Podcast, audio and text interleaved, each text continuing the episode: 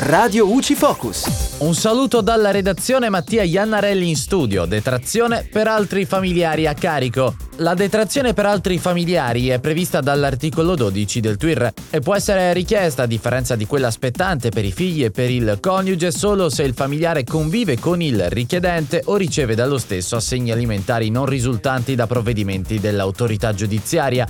Nella categoria altri familiari rientrano il coniuge legalmente ed effettivamente separato, i discendenti dei figli, i genitori, compresi quelli adottivi, i generi e le nuore, il suocero e la suocera, i fratelli e le sorelle, anche unilaterali, i nonni e le nonne. È bene specificare però che per essere considerati a carico questi soggetti devono aver posseduto nel periodo d'imposta un reddito complessivo non superiore a 2.840,51 euro all'ordo degli oneri deducibili e dalla redazione è tutto al prossimo aggiornamento.